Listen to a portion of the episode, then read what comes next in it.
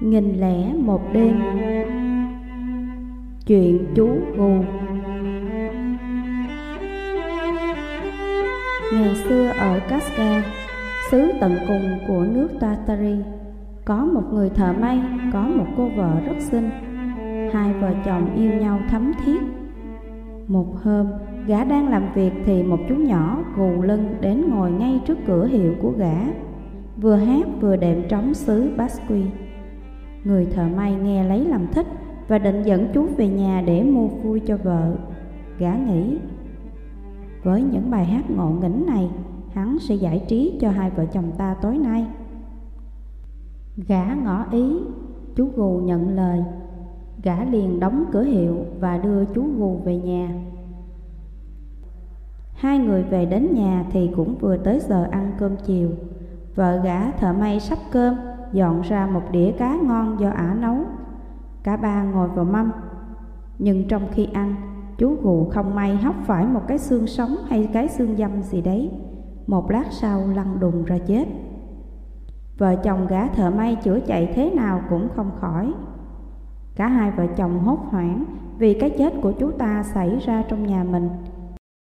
E rằng quan trên biết được thì sẽ bị trừng trị như những kẻ giết người. Tuy nhiên, người chồng tìm ra được một cách phi tan xác chết. Gã nhớ ra bên hàng xóm có một người thầy lang Do Thái.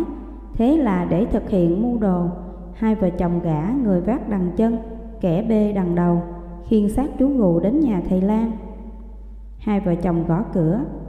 Cánh cửa này thông lên buồng thầy lang bằng một cầu thang thẳng đứng. Một con sen không mang theo đèn đóm xuống ngay tức khắc, hỏi họ cần gì. Gã thợ may đáp, Nhờ cô lên thưa với ông chủ rằng có người mang đến một kẻ ốm nặng, nhờ ông bốc thuốc. Đây, cô hãy cầm lấy đồng bạc này. Gã nói thêm, đưa trước cho ông chủ, xin ông hiểu cho rằng chúng tôi không dám có ý định để ông giúp công không. Trong khi con sen lên báo cho thầy Lan cái tin tốt lành ấy, thì gã thợ may cùng vợ nhanh nhẹn khiêng xác chú gụ lên trên cầu thang, để lại ở đấy rồi ba chân bốn cẳng chuồn thẳng về nhà. Con sen lên báo cho thầy Lan biết ở ngoài cửa có một người đàn ông và một người đàn bà đang chờ lão. Họ muốn mời lão xuống xem giúp cho một con bệnh họ vừa mang tới. Nó đặt vào tay lão đồng bạc vừa mới nhận được. Lão mừng rơn, cho rằng đây hẳn là một đám khách sợp, nên mới trả tiền trước thế này. Không nên để chậm trễ, lão bảo con sen, lấy đèn nhanh lên và đi theo ta. Vừa nói, lão vừa lật đật đi ra cửa, không kịp chờ soi đèn. Vướng phải chú gù, lão co chân đạp vào cạnh sườn chú, mạnh đến nỗi chú lăn kềnh xuống tận chân cầu thang. Suýt nữa thì lão cũng ngã lăn xuống cùng với chú. Mang đèn lại đây, nhanh lên. Lão quát gọi con sen. Cuối cùng con sen đến, lão cùng với nó xuống cầu thang. Trông thấy vật mà lão vừa đạp lăn xuống đó là một người đã chết lão vô cùng kinh hoảng, tới mức phải cầu đến thánh Moses Aaron Josu và tất cả các thần thánh khác trong đạo giáo của lão. Khốn nạn thân tôi, lão than thở, làm sao tôi lại muốn xuống cầu thang không có đèn? Thế là tôi giết chết luôn con bệnh người ta đưa đến cho tôi chữa rồi. Tôi đã làm cho người ấy thiệt mạng và nếu thần Esdras không đến cứu giúp tôi thì tôi cũng đến chết mất thôi. Thang ôi, người ta sắp tới và lôi tôi ra khỏi nhà như lôi một kẻ sát nhân mất. Mặc dù đang bối rối, lão vẫn không quên cẩn thận đóng cửa lại, để nhỡ có người nào tình cờ đi qua phố nhìn vào sẽ không trông thấy cái tai họa mà lão ngỡ do tự mình gây nên. Sau đó, lão bê xác chết lên buồn vợ lão. Mụ suýt ngất đi khi trông thấy lão vào với cái gánh tai ương đó. Mụ kêu lên, Thôi thế là hết đời chúng ta Nếu nội trong đêm này chúng ta không tìm được cách gì đưa cái xác này ra khỏi nhà Chắc chắn chúng ta sẽ mất mạng Nếu chúng ta còn giữ nó lại đây cho đến sáng mai Khốn nạn Ông làm thế nào mà đến nỗi giết chết người ta thế này Cái chính lúc này không phải ở chỗ đó Lão cải Cái chính là nghĩ cho ra một phương kế gì Để thoát khỏi mối tai ương cấp bách này Ngay trong đêm nay. Thầy Lan cùng với vợ bàn bạc cách làm sao tống khứ được cái xác ngay trong đêm. Lão suy nghĩ mông lung, song vô ích, mãi vẫn không tìm ra được một phương sách nào thoát cơn bối rối. May sao mụ vợ vốn lắm mua mẹo hơn, mụ nói Tôi vừa nảy ra một ý, chúng ta hãy mang xác chết này lên sân thượng nhà ta, rồi ném qua ống khói lò sưởi nhà lão hàng xóm theo đạo hồi. Người Hồi giáo ấy là một trong những tay tiếp phẩm của nhà vua. Hắn ta lo việc cung ứng dầu rán, bơ và đủ mọi thứ dầu mỡ cho hoàng gia. Ở nhà hắn có cả một cái kho, các loại chuột chù chuột nhắt vẫn tha hồ vào mà cắn phá. Thầy Lan Do Thái đồng ý mua mẹo của mụ vợ. Hai vợ chồng liền khiêng chú gù trèo lên mái nhà. Sau khi buộc dây vào dưới nách chú, Lão ta cùng với mụ vợ thòng chú qua ống khói xuống buồng tay tiếp phẩm. Nhẹ nhàng đến nỗi chú vẫn đứng dựa lưng vào tường Y hệt như là còn sống. Khi nghe chân xác chết chạm đất Lão rút dây để cái xác đứng trong tư thế ấy. Hai vợ chồng thầy Lan vừa tục xuống khỏi mái nhà và trở về buồng riêng. Thì tay tiếp phẩm cũng vừa về đến phòng của hắn Hắn ta đi dự một tiệc cưới trở về Tay xách một cái đèn lồng dưới ánh đèn, hắn ta khá ngạc nhiên thấy có kẻ đứng trong lò sưởi. Vốn là một người can đảm và nghĩ rằng đây hẳn là một tên trộm. Hắn vớ ngay một chiếc gậy lớn xông thẳng đến chú Gù. À à, lâu nay tao vẫn tưởng là chuột vào chén bơ và mỡ của tao. Hóa ra chú mày tục ống khói xuống vào ăn trộm. Tao sẽ đánh cho mày cạch. Từ nay trở đi không bao giờ còn dám bén mạng đến đây. Nói xong, hắn thẳng tay đánh chú gù, cây gậy cứ phan lấy phan để. xác chết ngã chuối mũi xuống đất, tay tiếp phẩm càng đánh già. Nhưng cuối cùng nhận ra cái thân người hắn đánh không hề cựa quậy, hắn ngừng tay nhìn. Thấy đó là một xác chết, cơn giận dữ biến mất, hắn đâm hoảng. Khốn nạn, ta đã làm gì thế này? Ta vừa đánh chết một người, Ôi ta trả thù quá tay mất rồi.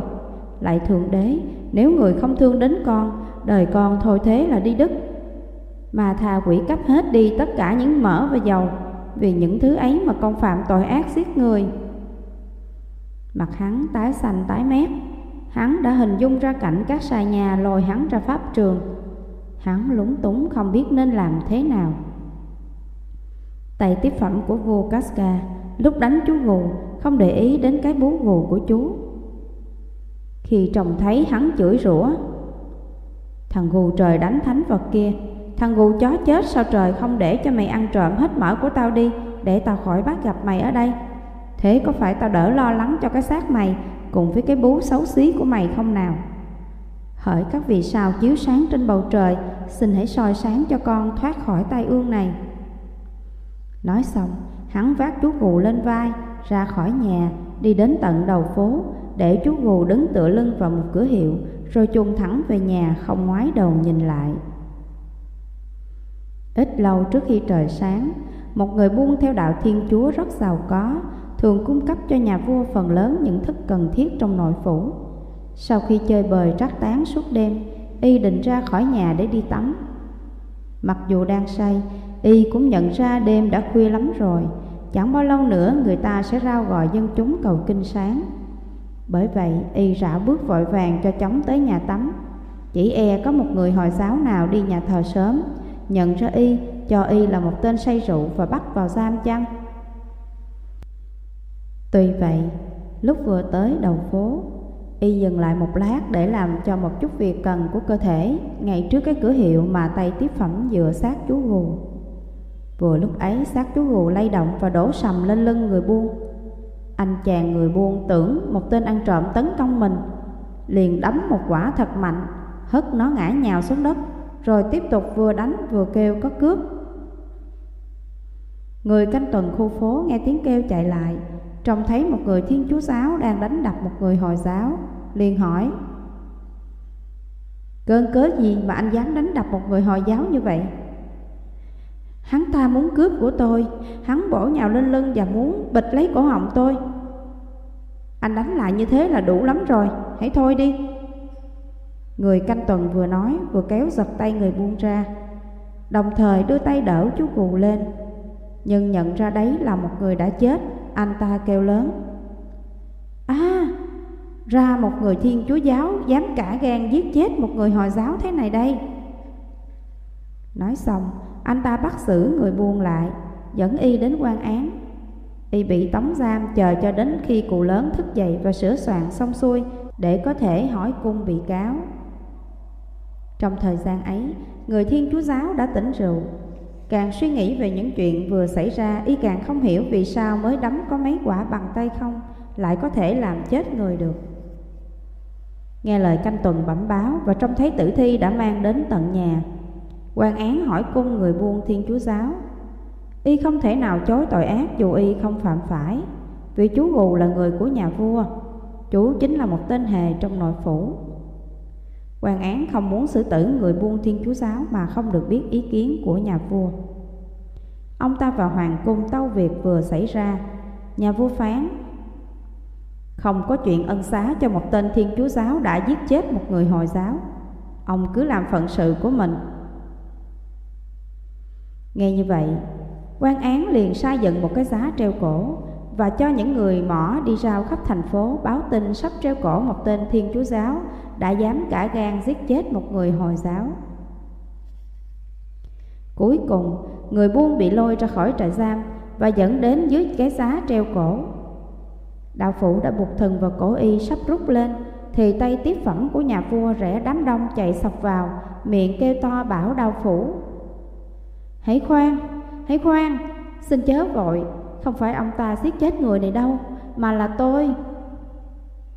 Quan án đang chứng kiến cuộc hành quyết liền hỏi tay tiếp phẩm Hắn khai rõ đầu đuôi đã giết chú gù như thế nào Và cuối cùng nhận rằng chính mình đã mang xác chú gù đến nơi nọ Mà rồi sau đấy người buôn bắt gặp.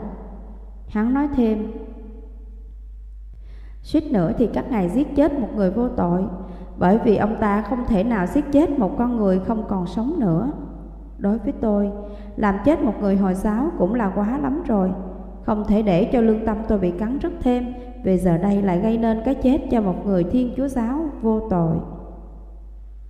Tài tiếp phẩm của nhà vua xứ Casca đã công khai tự nhận tội chính mình đã gây nên cái chết của chú gù Thì quan án không thể không tha bổng cho người buôn. Ông ta bảo đao phủ Hãy thả ra, tha cho người theo đạo Thiên Chúa. Hãy treo cổ tên này thay vào đó Bởi vì theo lời thú tội của nó Rõ ràng nó chính danh là thủ phạm. Đa phủ thả người buông Và luồn ngay thần vào cổ tay tiếp phẩm. Anh ta sắp treo cổ y lên Thì nghe tiếng thầy lang do Thái khẩn thiết van xin hãy hoãn cuộc hành hình. Lão ta đang cố sức len lỏi qua đám đông Để vào cho đến tận chân giá treo cổ. Đến được trước mặt quan án lão nói Thưa Ngài, người Hồi giáo mà Ngài muốn cho treo cổ đây không đáng chết. Chỉ có mình tôi mới chính là thủ phạm. Hôm qua đang đêm, một người đàn ông và một người đàn bà tôi không biết mặt mang một con bệnh đến gõ cửa nhà tôi. Con sen nhà tôi không mang đèn ra mở cửa và nhận của họ một đồng bạc, rồi vào thư lại với tôi rằng họ muốn mời tôi chịu phiền xuống xem giúp bệnh cho người ốm. Trong khi nó nói chuyện với tôi thì họ mang con bệnh lên đặt phía trên cầu thang rồi biến mất. Tôi đi xuống, không kịp chờ con sen nhà tôi chăm cây nến. Vì không trông thấy đường, chẳng may tôi đã phải làm người bệnh lăn xuống tận chân cầu thang. Cuối cùng khi nhận ra thì anh ta đã chết. Anh ta chính là chú gù theo đạo hồi mà hôm nay các ngài định trả thù cho đấy. Bà lão nhà tôi và tôi, chúng tôi mang xác chết leo lên mái nhà rồi từ đấy chúng tôi sang mái nhà ông tiếp phẩm hàng xóm của tôi, Mà các ngài đang định xử tử nhầm ấy. Rồi chúng tôi tuồn nó vào ống khói nhà ông ta. Ông tiếp phẩm trông thấy nó trong nhà mình ngỡ là kẻ trộm, Đã đánh và tưởng là giết chết nó. Kỳ thực không phải vậy đâu. Như tôi đã trình bày với các ngài, Nó đã chết trước rồi. Như vậy, tôi mới là thủ phạm độc nhất của vụ giết người này và cho dù không phải cố ý, tôi nhất quyết chịu tội cho mình gây nên để tránh khỏi phải ăn năn là đã gây nên cái chết của hai người Hồi giáo. Nếu tôi cứ để yên cho các ngài xử tử ông tiếp phẩm của nhà vua, mà tôi vừa chứng minh là vô tội, vậy thì xin các ngài hãy vui lòng tha cho ông ta, xin hãy xử tội tôi để thế mạng vào đấy, bởi vì không có ai ngoài tôi đã gây nên cái chết của chú Gù. Khi quan án biết chắc thầy Lan Do Thái là kẻ giết người, ông ta liền ra lệnh cho đao phủ bắt giữ lão và trả lại tự do cho tay tiếp phẩm của nhà vua.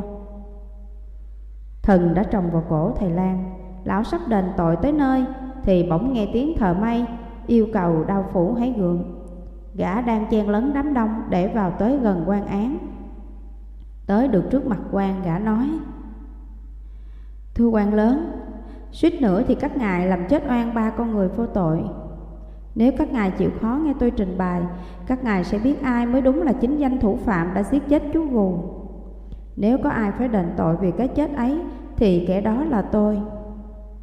Hôm qua, vào lúc gần tối trong lúc tôi đang làm việc trong cửa hiệu và đang muốn giải trí thì chú Gù ngà ngà say đến. Chú hát một lúc rồi tôi ngỏ ý mời chú về ăn tối nhà tôi. Chú đồng ý, tôi đưa chú về nhà. Chúng tôi cùng ăn cơm, tôi mời chú một khúc cá. Chú ăn, chẳng may một cái xương sống hay cái xương dâm gì đấy, mắc trong cổ họng chú. Mặc cho bà nhà tôi và tôi làm gì thì làm, chú qua đời ngay trong chốc lát. Chúng tôi rất lo về cái chết ấy, vì sợ bị bắt, chúng tôi mang xác chết đến trước cửa nhà thầy Lan Do Thái này.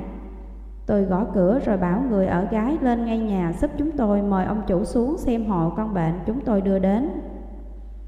Để ông ta không từ chối, tôi trao một đồng bạc. Khi chị ở lên nhà, tôi mang chú gù lên theo cho đến phía trên cầu thang, ở bậc cấp đầu. Rồi bà nhà tôi cùng tôi bỏ đó mà đi ngay. Thầy Lan bởi vội muốn xuống nhà đã đá lăn chú gù Khiến ông ta tưởng mình đã làm cho chú chết. Bởi lẽ sự tình là như vậy. Xin hãy tha cho thầy Lan Và hãy xử tội tôi quan án và tất cả những người đứng xem rất lấy làm cảm phục về những chuyện lạ lùng xảy ra tiếp sau cái chết của chú gù. quan bảo đào phủ, Vậy thì hãy tha cho viên thầy Lan Do Thái và treo cổ gã thợ may, bởi vì gã đã thú tội. Phải nhận rằng câu chuyện này rất kỳ lạ, đáng chép lại bằng chữ vàng. Đào phủ trả tự do cho thầy Lan và luồn chiếc thòng lọng vào cổ gã thợ may. Trong lúc đạo phụ chuẩn bị treo cổ gã thợ may thì nhà vua xứ Casca không thể thiếu chú hề của mình lâu cho đòi chú đến. Một quan hầu đáp, Tàu bệ hạ, Chú gù mà bệ hạ nghĩ đến ấy hôm qua say rượu Trốn khỏi cung chạy rong ngoài phố trái với thói quen của chú. Sáng nay đã chết. Người ta dẫn đến trước quan án một mười bị cáo là thủ phạm giết chết chú. Quan cho dựng ngay một cái giá treo cổ. Rồi bị cáo sắp bị hành hình thì một người đến. Rồi sau đó một người khác nữa. Người nào cũng tự nhận tội vào mình Và xin tha cho kẻ trước. Việc ấy diễn ra đã lâu Và quan án hiện đang hỏi cung một người thứ ba. Người này nhận rằng mình mới đúng là kẻ sát nhân. Nghe tàu, Vua xứ Casca sai một viên thị vệ ra pháp trường. Người hãy lập tức đến truyền cho quan án Dẫn đến ngay cho ta các bị cáo Và cả xác chú gù đáng thương nữa. Ta muốn trông thấy nó một lần cuối. Thị vệ tới pháp trường Đúng vào lúc đau phụ bắt đầu kéo chiếc thần Treo cổ gã thợ may. Y vội vàng hết sức Gọi hãy ngừng. Đạo phủ không dám coi thường, liền tạm ngừng tay. Sau đó, thị vệ đến gặp quan án và truyền đạt lệnh vua. Mọi người đã đến trước mặt vua, quan án phủ phục xuống đất lạy rồi đứng lên, thuật lại trung thực tất cả những điều ông ta biết về chuyện chú gù. Nhà vua cho là chuyện hiếm thấy quá, liền truyền bảo sứ thần riêng của mình chép lại đầy đủ mọi tình tiết. Các người đã bao giờ nghe một câu chuyện đáng ngạc nhiên hơn câu chuyện vừa xảy ra với chú hề của ta không? Người buông theo đạo Thiên Chúa liền dập đầu xuống đất lạy và tâu Muôn tâu bệ hạ Tôi biết một câu chuyện còn kỳ lạ hơn chuyện bệ hạ vừa nghe Tôi xin thuật lại hầu bệ hạ Nếu được bệ hạ cho phép, Có nhiều tình tiết kỳ lạ đến nỗi không một ai nghe mà không lấy làm xúc động Được nhà vua cho phép, Người buôn liền kể như sau